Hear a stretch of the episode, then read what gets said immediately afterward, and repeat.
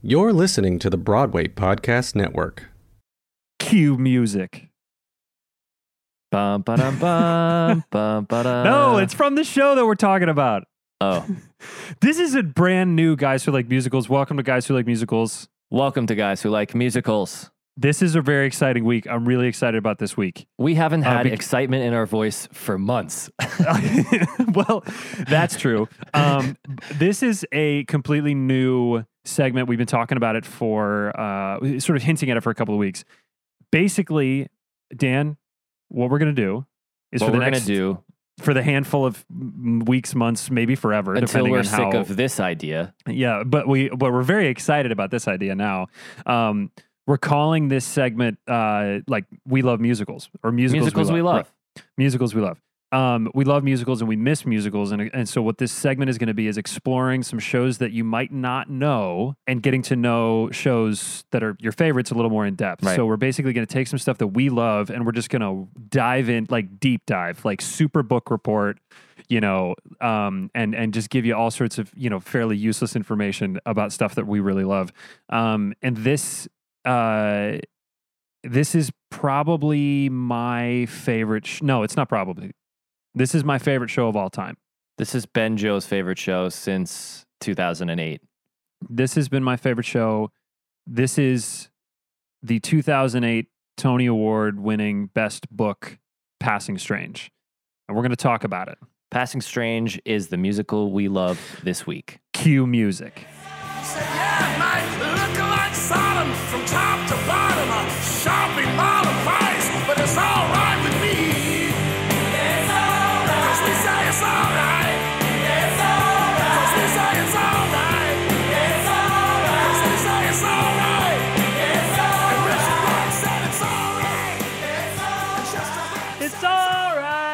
I'm really excited about this. I think that we started. Well, I don't know why we picked my favorite musical first, but uh, we'll do your favorite musical next week or whatever. But basically, Mm. we're gonna we're gonna talk about Passing Strange uh, this week, and we're gonna drop in a whole. If you don't know anything about it, this is an, a great opportunity to um, explore this cast album. And one of the things we wanted to do with this segment was explore things you can you can see right now. Like you can go and watch. You can. Um, you know this this was this musical uh we're, we're going to get into all of it but they it didn't run for a terribly long time on broadway but spike lee filmed uh filmed the final two performances on broadway.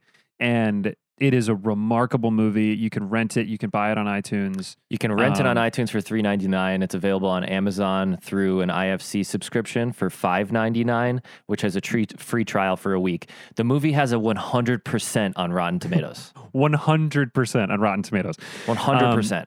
and so i a little bit of i guess my journey with it um it feel this this sounds dramatic and, and I'm pro- I might start crying at some point over the course of this hour Jesus because this show means just hey listen man uh, this show means so much to me. Um I my junior year of college uh was a really difficult first semester of college was a really difficult semester and frankly I I was questioning all of this. I was I was really thinking about a world where I gave up on musical theater and went to do do something else. I wasn't inspired by it. I was like kind of going through the motions and and didn't love it anymore.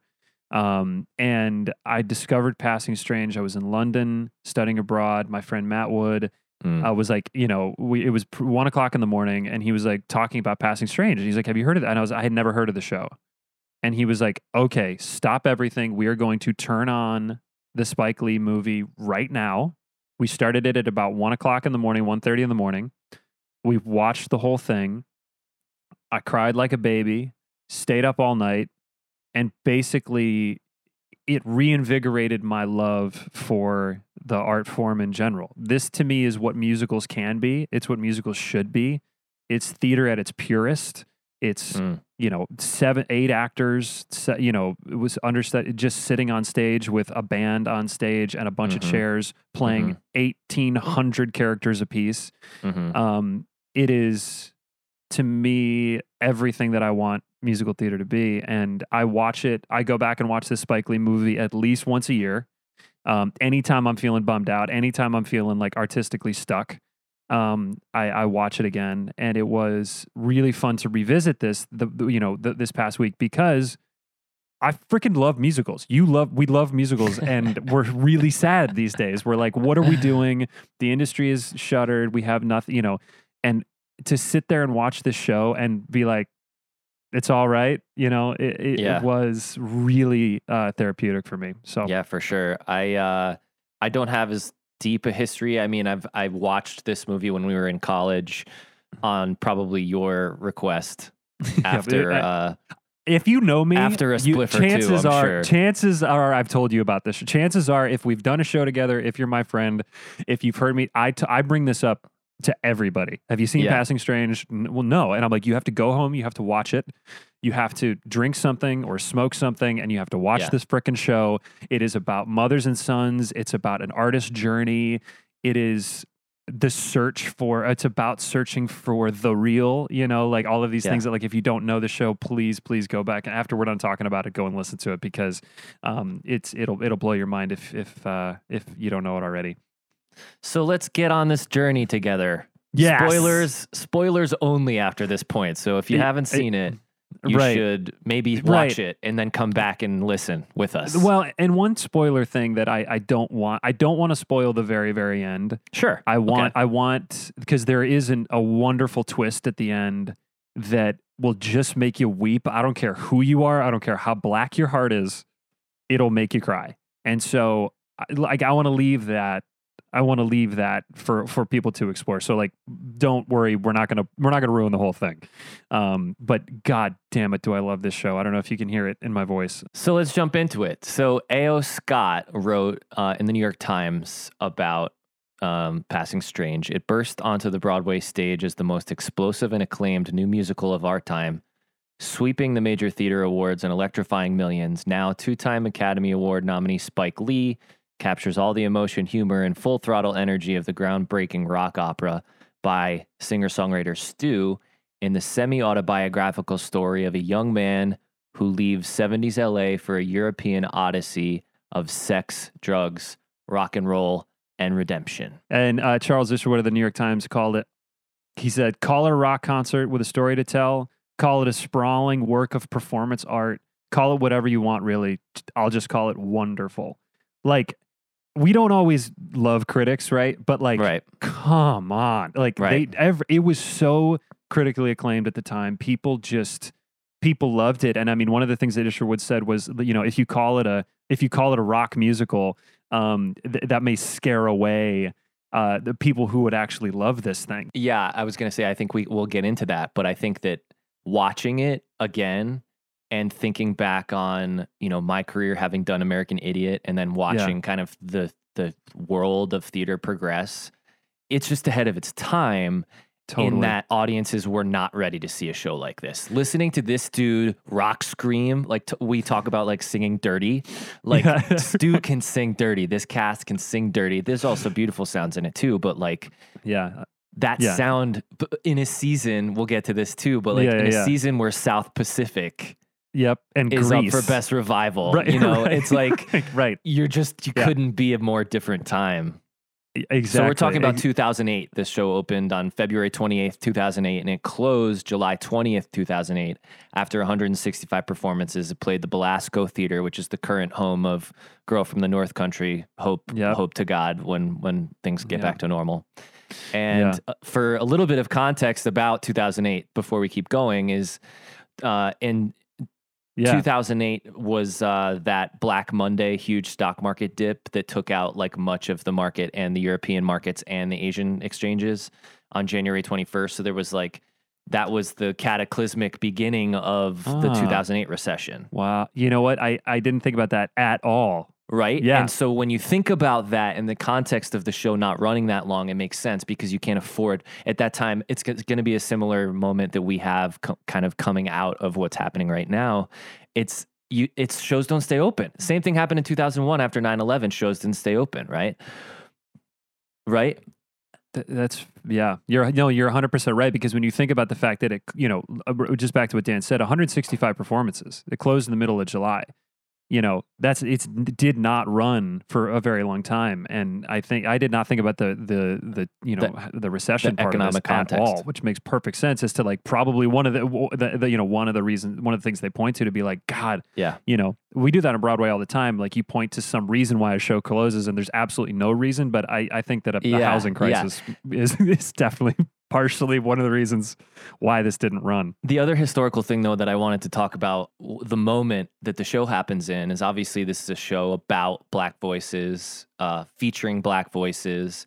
It's really ahead of its time in that way and is something that, like, I wish maybe they'll revive it because it, it feels like it has such a good moment right now. And we can talk about that later.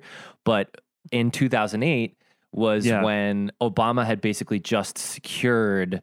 Super Tuesday was just about to happen when this show opened. yeah So in June 3rd of 2008, right before Wow. right before the Tony Awards was when he had that speech at the Xcel Energy Center in St. Paul where he was officially the nominee and he made that Yeah. whole speech about hope and it, I mean I will never forget watching that because I was like yeah yeah yeah so thrilled. Yeah, that was our first election. That was our first our first election where we could vote. Yeah, but also just like having a black nominee for president and thinking that like this is the guy that you'd want to win, or at least I did at the time, mm. and and it was just a, such a cool moment to think about this show in that political moment as opposed to this political moment is so diametrically different.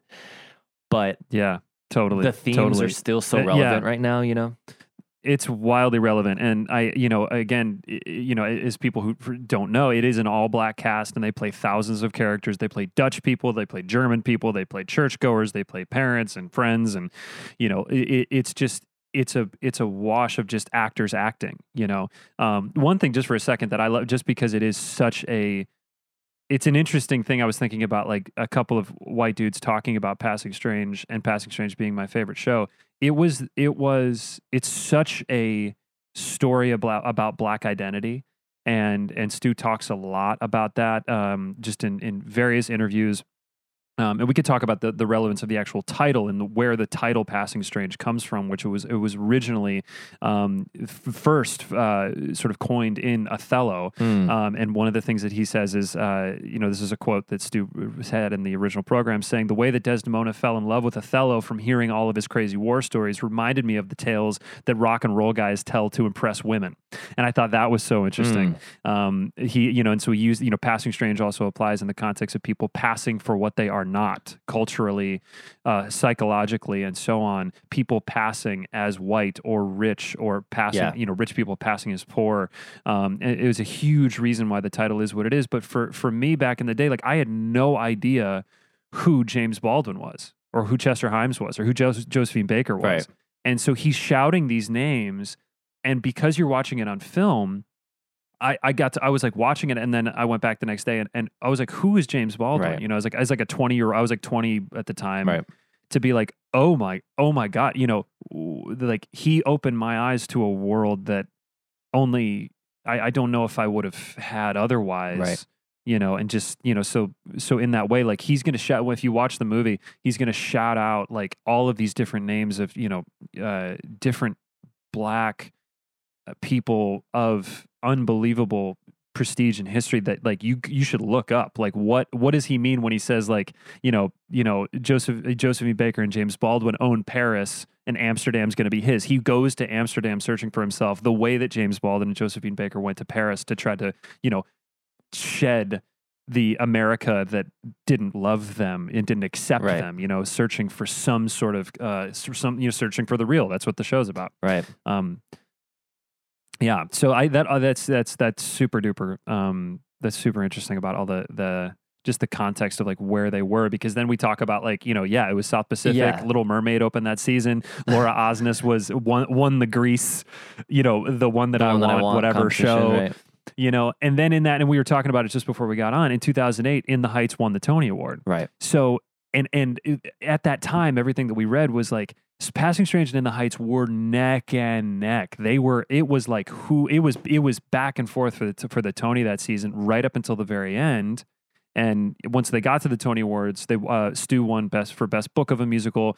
Daniel Breaker and Stew were nominated for acting in the acting category. Best featured actress uh, de'Adre Aziza was nominated. They were nominated for orchestration, score, and musical. So they had a run at the Tonys, but like In the Heights is now like one of the biggest musicals of all time. And the runner up, you know Yeah, what I mean? It's just, it's like wild. It's wild. Lin is now like, Yep. you know, a face of like Disney. Lin is now like, yeah. you know, he's Mary he Poppins. you know? like the guy. He Right. is a Yeah. modern. You know, it, it's hard to even compare him to anyone. He's like an such an icon, and here we are, like, you know, this is just the little show that could in the same season, and there's so many of those. yeah. Um, yeah like to just to think about the runner ups Yeah. you know like like just you know and so anyway you know the way that in the heights changed so many people's lives like you know Passing Strange totally changed mine Yeah, so and it's it's amazing to think um, about how shows would hit differently in different seasons based on you know what's going on at the time and and all of those other things. So I think that context is really fun and important to go through. But let's talk a little bit about the yeah development of the show, how Passing Strange came to be to at least like what we know. I think sometimes it's fun right for us to talk about this kind of stuff because uh, we can get these insider stories. So I don't know if we have any of those here, but what we have been able to find on the internet is uh, that the show started in Utah at the Sundance Institute. Uh, at the Sundance Institute Theater Lab in 2004, and then they were asked back in 2005, which basically never happens. And Yeah. that was their Yep. first rounds of like developmental productions, their workshops, if you will. Yep. And then uh, went to, they had productions in Berkeley and then they went to the public. And one of the things that's interesting just about, you know, the, the also the world that we live in with like rock stars making theater, like Stew famously, he, he, he's like, he's one of these guys who says he hates theater. He hates musical theater, which I find to be bullshit Yeah. because like, you know, the guy has had a total career of basically making concept records and you know he had a band called the negro problem which is made up of a lot of the people who played in the band on stage in the in the the broadway production but like he like, kind of hates you know he's one of these guys like i hate musicals i hate musicals but like spent i mean this is this is an opus in a way that like you can't hate musicals if you spend two years at the Sundance Lab. If you, but you know, spending nearly a decade making a musical. Yeah. Um, you know, that's always the thing that's funny to me. Like he, you know, when people are like, "Oh, I, I hate musicals," it's like, man, you don't hate musicals. You know, this the you you, you were up for, you know, you won a friggin' Tony Award. Uh, the uh, but yeah, I just so that was that was its that was its journey, and when it got to the public, it really, you know, as so many things do, um, you know, obviously Hamilton and Girl from the North Country. Yep. Most recently, you know, things that just like sort you know come shooting to Broadway from there. Um, I mean, yeah, I think that, that you know one of the things I you know just to go through the creative team a little bit, um, if we want to jump to that, uh, directed by Annie Dorsen. Uh, they collaborated together. Uh, Annie Dorsen is is credited as uh, like created in collaboration with right. so she directed it but also was like you know taking these these rock stars you know taking their concept record and basically turning it you know this this idea and really turning it into a piece of theater um, and she's like she's super artsy and does a whole bunch of stuff in Europe and is a MacArthur genius. And honestly, researching her uh, this week, I was like, I was like, she needs to somebody needs to call her to be the next Julie Taymor. You know, Yeah, like people yeah. we need. You know, like because like back when Julie Taymor before she did uh, Lion King was like this this experimental off Broadway like you know director doing like mask work and stuff, and then Disney was like, hey, will you come and do this thing? And she was like, no. Commercial theater is is a construct, you know, or whatever, and they were like, "That's exactly Yeah, what that's we what we need for Lion Um, King. that's what we need for Lion King. Uh, Annie Dorsen's really Um, cool. She and won a Guggenheim yeah. Fellowship too, and she recently has been developing this piece that is uh, it's called algorithm theater. So Yeah. they've built an algorithm that dictates a script. Uh, and I don't know what the obviously the parameters of the algorithm are, but they used Yeah. Shakespeare's anthology, the Bible, and like Twitter threads to basically create a script and then they perform that script either the same night or like they then you know that's how they're like developing their process for scripts kind of taking this That's so idea cool. of like the way that technology has influenced our life life and then forcing it down the throat of our of us as artists to make us think critically about you know the world we live in. Pretty cool. I, I I just I just love that. It's a little I- deeper than so- Broadway, I think. So much cooler. It was so much cooler than like anything. Um, uh, it was uh, it was produced by uh, uh, Joey Parnes. Um, one of the one of the things that uh, real connection here for me, David Korins did the set, and David Korins did the set for Hamilton and for Bandstand and a million other things. It is one of these. It's one of these sets that like it does take your breath away, even on on on film. And uh, Alex, my wife, talks about seeing it live. I didn't get to see it on Broadway, but she did. She actually got to see the show the day that they got their closing notice, um, and got to. She like she was seventeen, and you know stage doored the show and talked to everybody about how much the show meant to her, and um, you know it, it was one of these moments that that we talk about often. Yeah. Uh, but she she talks about when this light wall really just like hits you at, you know in like the you know the third row or whatever where it comes out of nowhere it basically is like a blank set it's just like you know a bunch of chairs like i said and some in this band the band on stage sort of in the stage and then out of nowhere when he gets to amsterdam the lights just flash on and it's like you know this this sort of technicolor um you know sort of crazy technicolor like you know everything is is bright and beautiful now that he's left los angeles um and uh and so that was really cool i didn't know that david had done that and i was like oh yeah look Yeah, it's cool. I, David liked how they built the um the floor of the set has uh those moving platforms that sink into the floor so that the band is always there, Yeah. but then they can be sunken in. Um, really cool use of like well, t- we can talk about that kind of once we get into more of the show, but the band yeah the band's integration in the piece is really fun. There was another uh, connection here. Um, Stephen Brackett was the associate director of this, and he's the guy who directed "Be More Chill" and "Lightning Thief" this season. Uh, He also Ah. he was attached to the Bad Years for a while, so I've I've worked with him Oh, cool. before. Um, he's kind of an up and coming.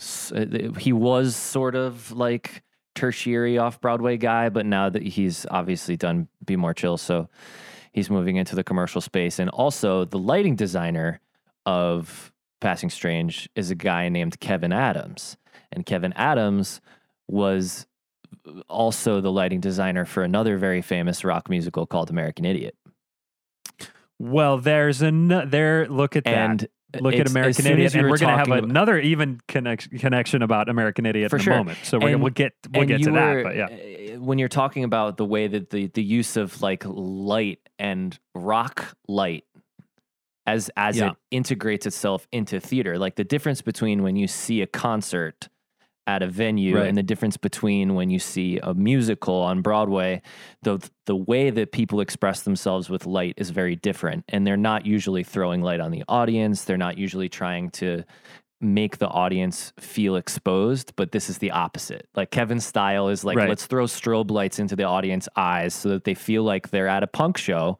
And he did that Yeah. here. And then he brought a lot of that stuff into his work in American Idiot. He also did SpongeBob, Head Over Heels, Hedwig, and The Hair Revival. oh yeah, So, you know, he's done a lot of that stuff. That seems to be his his calling card. And um, Yeah, it's so freaking Yeah. cool, and and just adds so much. And one of those things that like doesn't always translate to, to like musical theater on film, right. and it really does. I mean, Spike Spike Lee's behind the camera for this, so like you know it's going to be remarkable. But like you really get a sense of like all of that work that those the, you know the lighting you know that he put into it, because sometimes that does get lost on film. You know, yeah. um, yeah. So let's talk about the cast. the cat. All right, so we talked about the the, the about Stew and Heidi. Uh, did we talk about Heidi yet? The co-collaborator. So Heidi Heidi Rodewald um, was was his uh, was Stew's um, uh, co um, creator of Passing Mhm. Strange. She's credited with uh, the music along with Stew. Stew is credited with the book and lyrics, and she's credited with the music um, as well. They've played in. A, they, uh, she was uh, uh, a member of the Negro Problem, uh, the band. Uh, she's the bass player. She's in the show, and there's a lot of like, and this is a little bit of speculation, but I know that like they were together and then Mm. they weren't. It's kind of like Glen Hansard and Markéta. Like there's like this like love that was there, and a lot of people think that the the love story that he in Germany when he goes to Germany um, you know, and falls in love, that like that was Heidi aspects of their relationship. So Mm. like it's very autobiographical in that way, and she's right there, Mm. um, you know, on stage with him the whole time. So like it's just this this autobiographical show that that you can't this is the thing about reviving it too is it's like it's his story it's stew's story he's telling you his story um, and so the way that like i want to see it revived in a way because i wonder if it would work even you know to like have somebody else up there being like i'm going to tell you my story of like my artist journey as a you know a kid growing up in south central la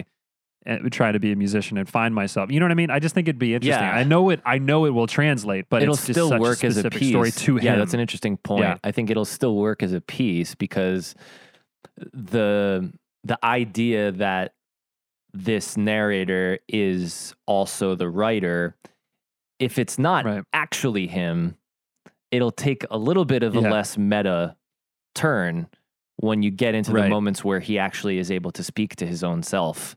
However, right if it's just two characters, it still plays the same way. It's like, Uh, oh, this yeah, you're- character's you're- you're talking to totally- another yeah. version of himself, and it becomes clear kind of what's happening for the purposes of the story. I think it could work. Right. Yeah, me too.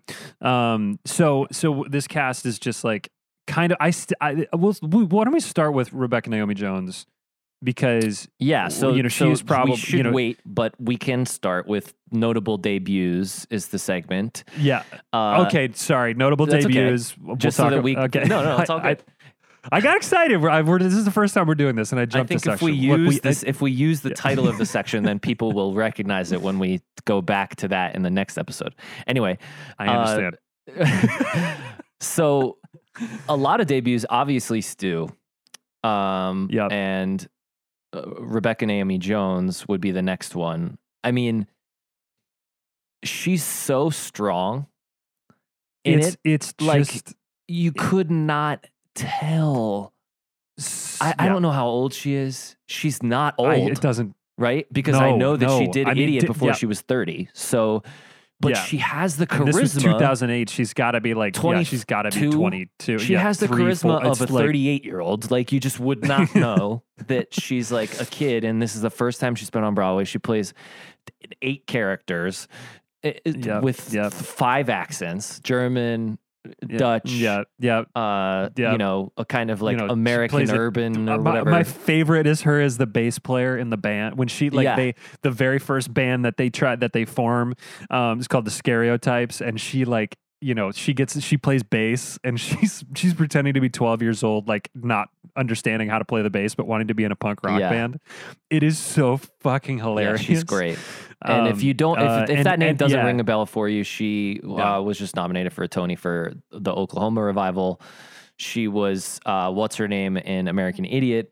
She was in Murder Ballad, and she played Yitzhak in and Hedwig. Hedwig And she was in a yeah. play called Significant Other. She's a huge star I mean- and been in so many things. And Yeah, I I remember wa- seeing her at an audition one time and getting and it was like I had That's seen what's Bruce her name. Or something. I couldn't I couldn't handle it. I was like, well, for me, it's like she's passing strange. Right. Like you know this, and then we'll get to this later, but with, with some of the songs and what they that they you know our favorite moments in the show. But like I I, I just. I couldn't. I couldn't. It broke me a little bit. So still, like if I were to meet any of these people, and we'll get to all of them, uh, I don't think I'd be able to handle it. And they're all like working all the time. Like there's a, I mean, Yeah, they're the- they're this the cast other is just crazy. Like debut, Colman Domingo, yeah, which who him his opening of Act Two of this show, "What's Inside Is Just a Lie." This he does a performance art piece that just from that, and then he plays he plays Mr. Franklin, the choir the teacher, son yeah, the choir teacher in Act One, and that is probably my fa- Arlington Hill yeah, is like it's like the Wizard and I of this show. But for me, like it's but it's backwards. It's like he is telling the youth, he's telling Daniel Breaker like, you know, all of his failings that then make almost it's the it's the it's the impetus to act, you know, it's the impetus for him to go on this journey yeah. And it's not in the album, but it is obviously in the show when you watch the movie. that like it is it is the reason that he sets off on this Mhm. journey and it is like it is every time i watch it chills right now chills he's just perfect Yeah, so, he's so uh, strong. unbelievable and like it's so like he's so dynamic and huge. The performance you can tell Yeah. he has that that that German character that he plays. The performance artist is so like yeah Gollum-y. He's like so like you know he's got that like hunched over like thing. But then that's Yeah. completely different in the first act when he's playing the um, pianist slash closeted choir teacher, son of the preacher of their church yeah um you know i don't i didn't recognize him watching this back but then i went and looked up Ah. his resume and i Oh was like God. i've seen this guy in oh my everything god he's in four episodes of euphoria. He was in selma. He's a regular on fear the walking dead 80 episodes. Yep. he's in beale street could talk. Yep, he was he's in, in lincoln. the opening scene the opening scene of lincoln. Yeah. i remember like seeing going to the movie theater, to see lincoln and being like oh that's that's Yeah. him. That's mr franklin. You know what i mean? And like he's a playwright. He was tony nominated for the scottsboro boys. Yeah he wrote the book for He donna is- summer. he's dir- yeah i mean like like uh, just goals unbelievable unbelievable yeah goals like literally just like unbelievable. Um also a great follow on instagram. Um but like you know is directing a bunch and uh anyway just he's just mind-blowing let's get in into show. the rest of the cast. Um yeah, so the rest of the cast, also Chad Goodrich. It was his Broadway debut. We live in the same neighborhood, cool. and so I saw I see Chad Goodrich sometimes. Not going to talk to him. Not going to tell him I like Passing Strange because like that's you know I just uh, you know see him walking around. I'm like, hey, dude. Um, and then uh, Daniel Breaker, Eisa Davis, de'Adre Aziza, obviously. Um, they just continue to work. Daniel Breaker, most is most notably still um, he's uh, Aaron Burr Hamilton right On now, Broadway. or will be on Broadway. Uh, he was in Shrek, The Book of Mormon. He's currently on Billions. He's on this season of Billions. He's got a recur on Yep. that, so you can see him in that. Singing like a dream. Yep. Uh, and he uh, was Tony nominated for this. and he was in mozart in the jungle too Um, and it's just he's remarkable. It's just like he, I mean, he sings like like the the raw like like unfettered ra- like rock and roll rasp, and then when he's like light and you know yeah that you know like for so falsetto. long feeling so alone, like just like you know floaty falsetto, Mhm. just unbelievable. also just like Ugh, like raw emotional presence you know not pushing not like forcing uh, emotion but just like totally vulnerable when he needs to be totally like Yep. erratically youthful when he needs to be Yeah. tough part man like i don't because you've got to buy that you need like you need like the strong the strong black man presence but at the same time he's like this quirky weird kid so you yeah, need I mean, like all of desperately trying to find himself. together. Yeah, it's like he's he's like he's he's a teenager who is desperately, you know, like he's like everything sucks, but I don't know what I want. You know, I Yeah. just need something. To then, really, what I find the show to, show's most remarkable for is this, like, you know, the the consequences. The only truth of youth are the grown up consequences. The the consequences of following your dream but more so the consequences of being an asshole. You know what I mean? Like while you're being an artist, you know, it's like some people will think that art, you know, you got to be you got to be in- sad to write a sad song. You got to be angry to write an angry song. You don't have to be an asshole to be an artist. And I think what's interesting is like this is a show about how art is more real than anything. So you go through these these phases of his life, and it's just every it's just spot on everything. And then he has a performance art piece in Act Two, right um, that is so Spike Lee, and I think it's probably even better for certain ways. The the the capturing of his performance art piece from uh, yeah you know from from when he's in Berlin, it's just like it's unreal. So um, love him, and then uh, Davis, de'Adre well, Aziza, well, Eisa, uh, Eisa Davis, Davis yeah. has been in like literally every television show I've you've ever seen. House of Cards, You see, uh, Looming Tower, Succession, Jack Ryan, Looming Yep. Tower, Jack Ryan. She's a Mhm. superstar. So she's everywhere. Uh, de'Adre Z's the same way. She's got to have it. She uh, she did a couple episodes of uh, that the code that show that that uh, uh, you might you might recognize me from slightly, not really, but um, she was in Woman of the Virgin Rivers Breakdown, uh, David Yazbek show. Uh, anyway, so she's done a million things too. They're just like they're just killing it. It's an unbelievable cast. Um, uh, but so yeah, and then the, we we were gonna do these like what if dream casting things, but like I don't know if you can dream cast. I wouldn't change a single person. Yeah, but it's just fun to talk about like if you were casting this show today, who do you think you could put into it? I mean, I wrote down James Monroe Iglehart as Stew, but they could just because they're kind of like doppelgangers. You know, they could be, they, you know, Yeah. and like, but I'd like to I see mean- like maybe like Josh Henry. It's yeah, a different vibe Yeah. because Stew like has like he just has such a uh, like a very specific vibe that if you like put yeah, super muscular, built, jacked, insane Yeah. Josh Henry in it, it changes. But I think Josh Henry probably was auditioning for this role that Daniel Breaker got too, and he I think he would have been Mhm. great. He might have been a little younger than that. I would cast Rebecca Naomi Jones again, but also Yep. I'd love to see like Taylor Jones or ah, yeah somebody like uh-huh. that do that. Um, Yeah, I mean, I mean, I, I yeah, one of the, one of the things that I'm just sort of putting together that I don't I don't know if it's right, but like to have somebody like Gary Clark Jr.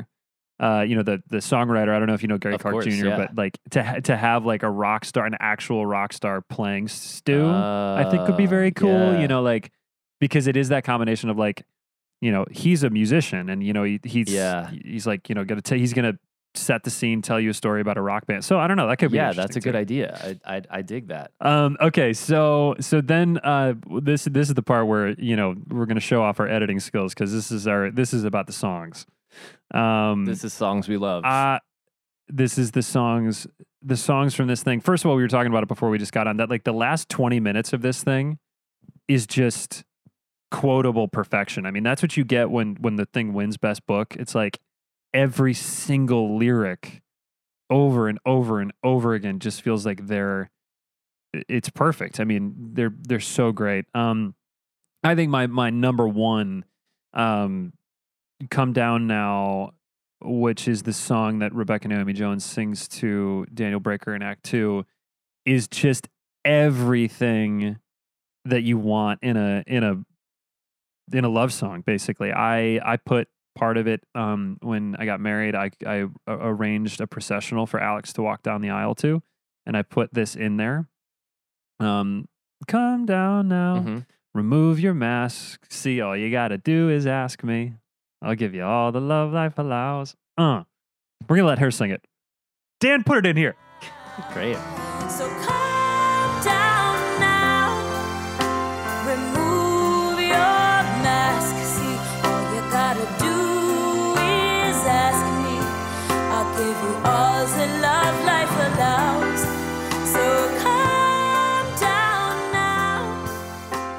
It's unbelievable. I mean, remove your mask. Like, love is more real than anything else, than all, all the bullshit, all the like, you know, your goals, hopes, dreams, money, fame, whatever.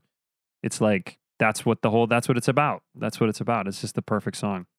Um, also on here, like, just, we gotta, we gotta put, I think we'll start the episode this way, but the, it's all right. Yeah. The, it's the, it's all right breakdown. Mm-hmm. And then when they, then we cut it a cappella, you mm-hmm. know? He said the kind of place I wanna be is where no one's cold or scared of me. And then she handed him these. Her keys.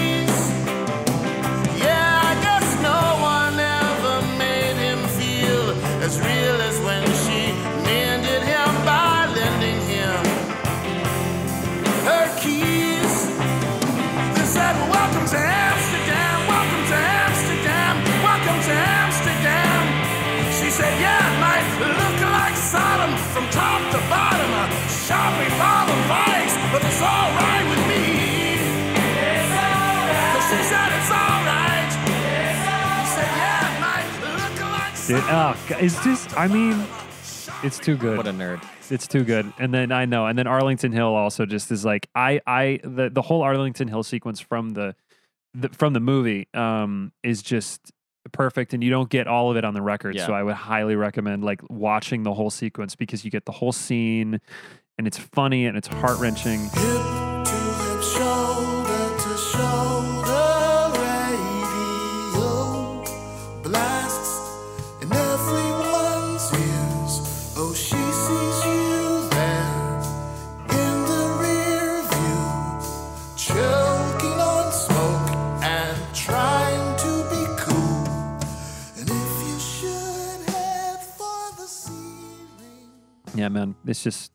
it's so good. What what are yours? Passing Phase and Church Blues Revelation, like our Yeah. our Passing Phase is just like the kind of eleven o'clock number that I always dig. That's like a, can Yeah. be about so many things for so many people, you know. In this Totally, context, it means totally. one thing. But I think what's interesting about this story being a black story is that in most cases, when you're going to talk about passing, it's going to be about passing for white. It's like a huge part of of black culture in, Yeah. in this country.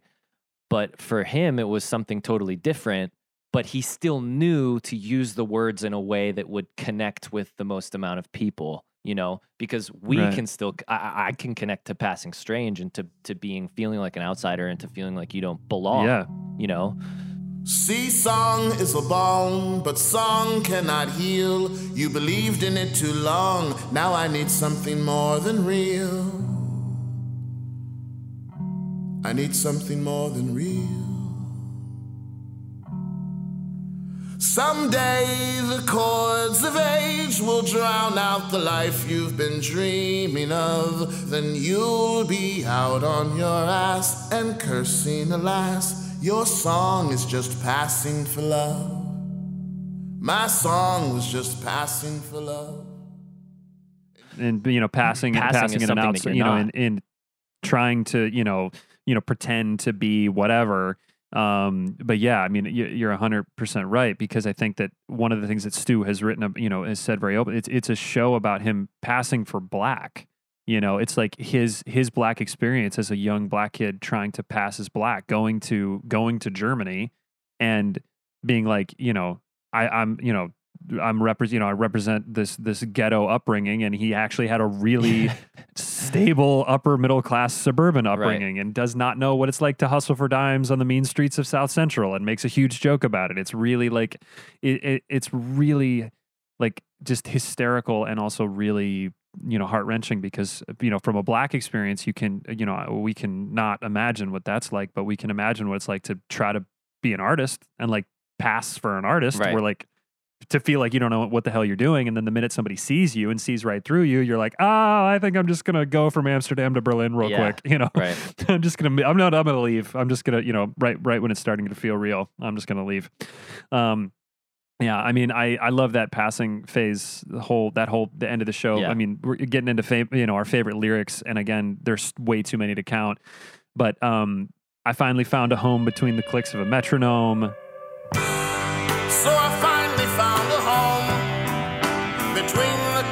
Of a metronome the song you see.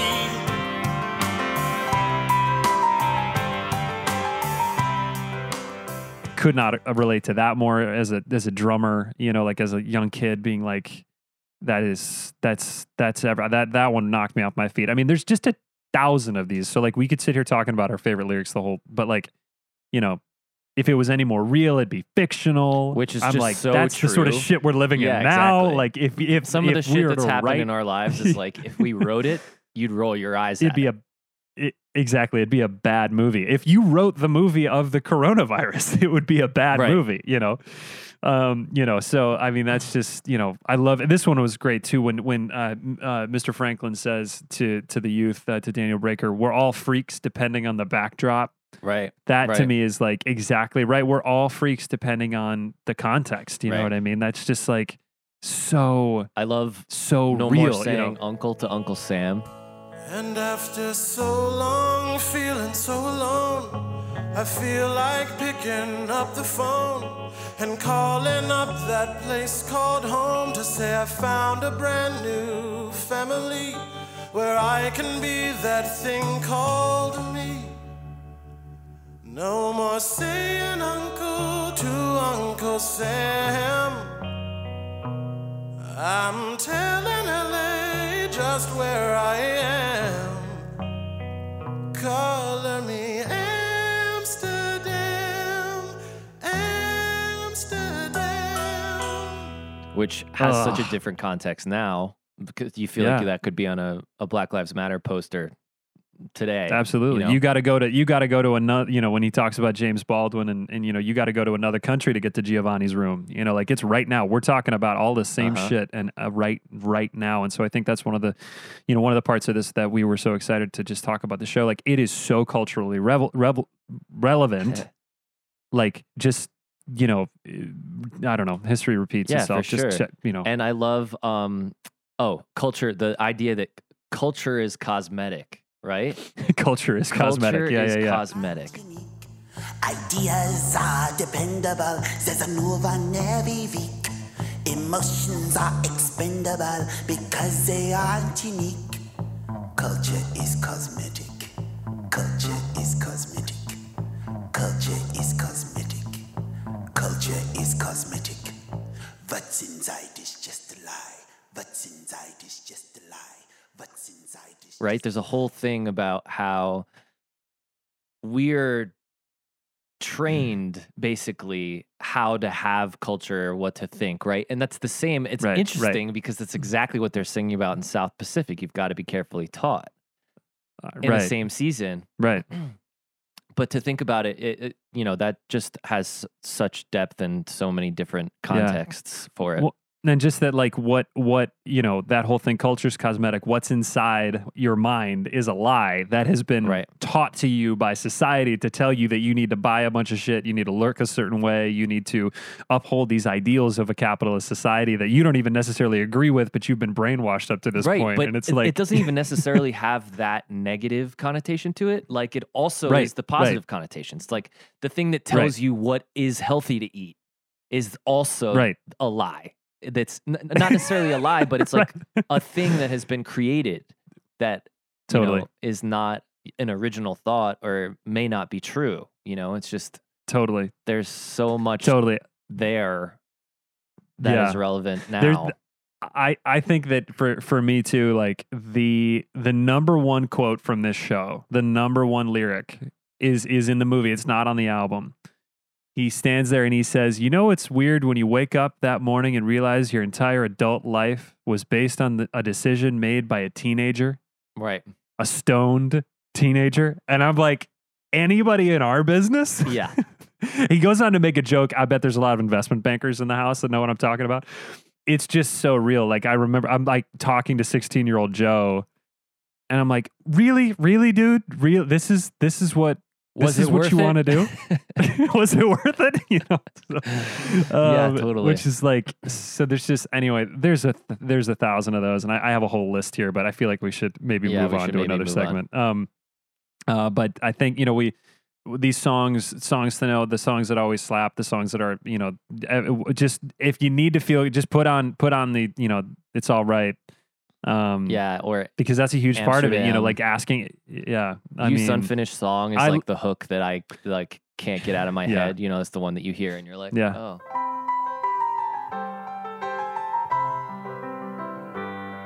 Every day I build. Well, we've we've been kind of talking about this already, but yeah how do the themes hold Yeah, up to the I j- times?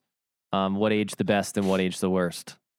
you know i there's very little i think the stuff that ages the worst in it is is just that it's all still very relevant That's what I was you gonna say it's too. still it's just the same like you know seeing talking about double consciousness and talking about you know all of the stuff that we're talking about that the black community deals with and is still dealing with and it's like it's like oh shit it's this was just 2008 and i mean james baldwin was writing about it 50 years ago and 100 years before Mhm. that and you know it, it's just still all the same so i think that that's the thing that's the kind of the biggest bummer I, I completely agree, and I would like add on like the references to Obama.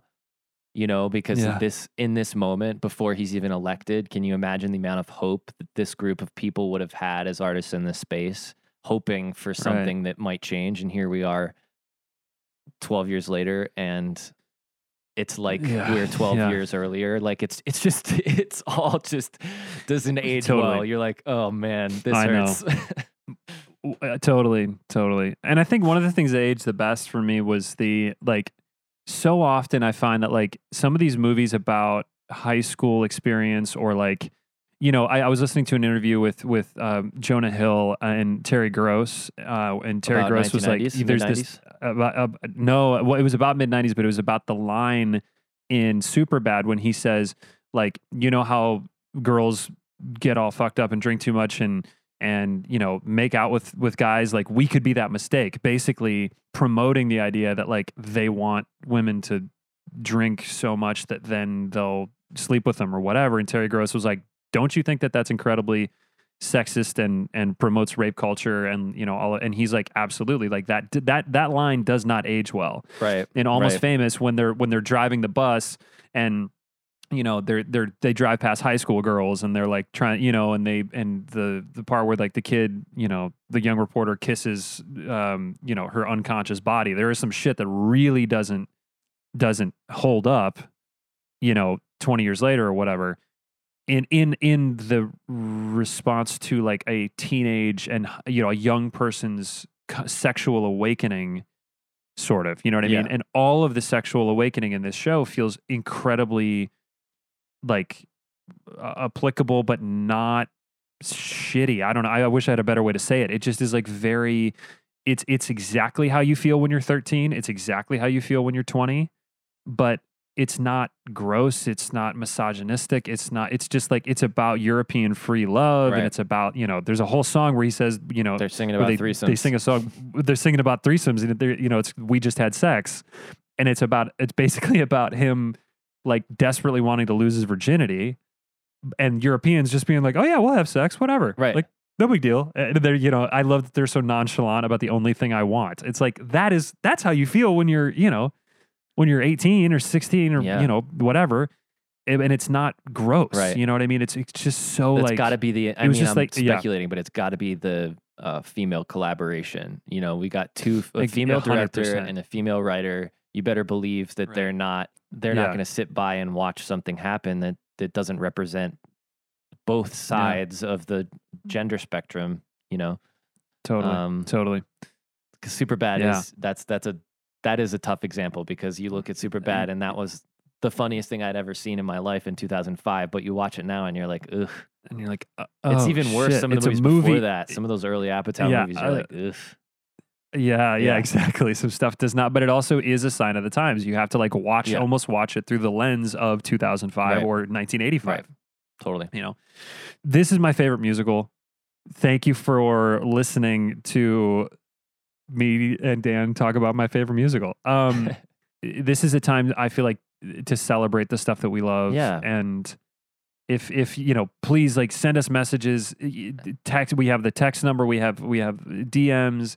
Just if you like this stuff, if you want us to keep nerding out about shows this way, like please let us know what you like and what you don't, and what you, shows you'd like us to talk exactly. about. if you have a show that you, you know- think that you'd love to hear us talk about because you want to hear, you want to learn about it, or you want to hear us fight about it, I think there will be Yeah. eventually there will be some shows that we can have words about. Like when a couple weeks ago when we started dishing about Wicked, you know, I think we could do an, Uh-huh. a Wicked episode and really get into it, and that might be fun for people to listen to. It's just a break from the drudgery of the fact that we don't Yeah. have an outlet right now. A lot of you have been writing us on Instagram and over text saying, you know, you're so happy that there's stuff to listen to at this time because you need an outlet. And so we're trying to find opportunities to create that for you and this is what we're doing. So any any thoughts you might have on shows we should cover or things you want to hear about or, you know, if this is terrible and you want us to go back to the old format, that's fine too.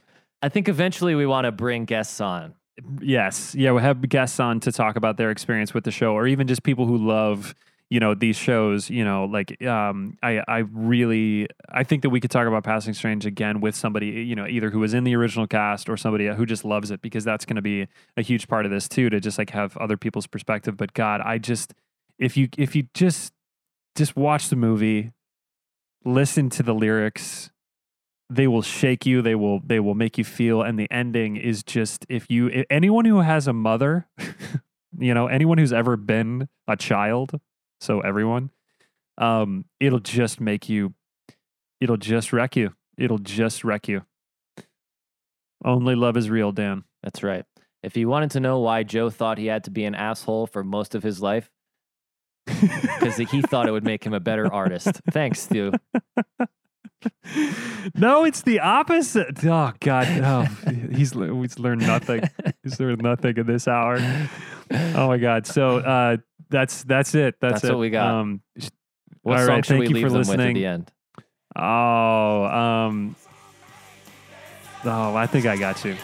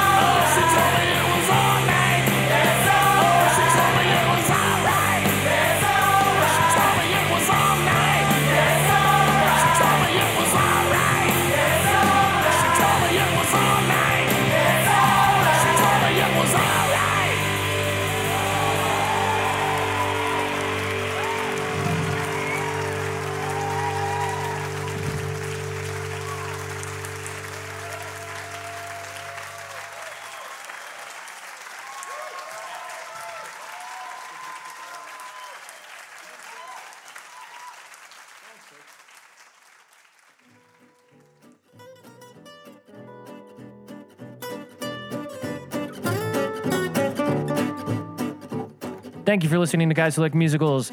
We are produced by Dan Tracy and Joe Carroll, your hosts. You can find us on Instagram at Guys Who Like Musicals or on Twitter at Musical Guys. For more information about us or our show, please visit our new website at guyswholikemusicals.com. You can find our merch store, our Patreon page, and more. Thanks for listening.